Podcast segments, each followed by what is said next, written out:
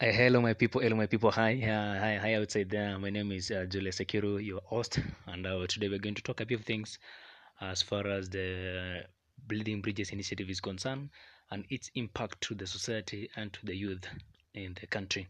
And today we have invited a number of guests, and one of them being Jackson Ekwom from uh, uh, Katiba Linda Katiba Initiative, and is going to take us through a few benefits of BB initiative, including the um, seven years tax holiday and a few benefits that you're going to get from this particular document. So stay tuned.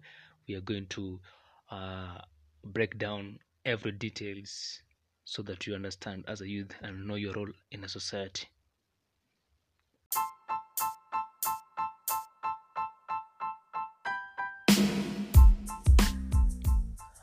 Uh, hello, hello, hello, hello, my guys. Hello, my guys. Welcome once again to this episode. And today we are going to cover a few things on uh, business venture, and uh, we're going to have a number of uh, guests from uh, from Kenya, uh, national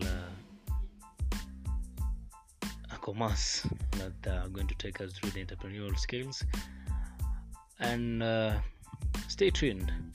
We're going to take you to uh, this episode in a nice way